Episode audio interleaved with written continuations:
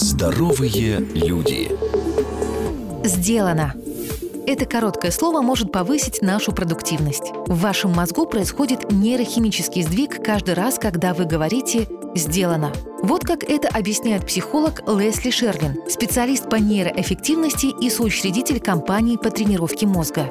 Говоря себе «сделано», мы создаем не только эмоциональную, но и физиологическую реакцию. Когда мы сосредоточены на задаче, электрическая активность мозга усиливается. Но в момент, когда мы говорим, что «сделали что-то», электрическая активность в нашем мозге меняется и переходит в более расслабленное состояние.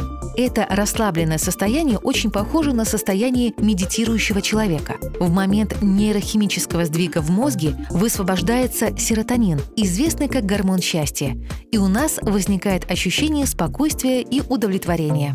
Затем это новое расслабленное состояние повышает нашу уверенность в себе и помогает нам перейти к следующей задаче.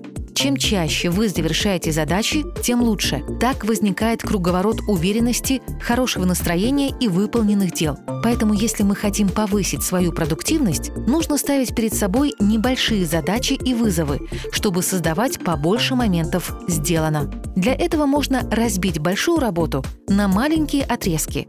Как съесть слона? По кусочкам и никак иначе. Еще Генри Форд говорил об этом. Никакое дело не покажется невыполнимым, если разбить его на мелкие части. Можно делить работу по смыслу, а можно по времени. Поработал 20 минут, 2 минуты перерыва. Это меняет нейрохимию нашего мозга к лучшему. Просто не забывайте говорить себе «сделано», и да случится у вас приступ продуктивности. Здоровые люди с Мартой Мальфар. Ежедневно на радио «Вести».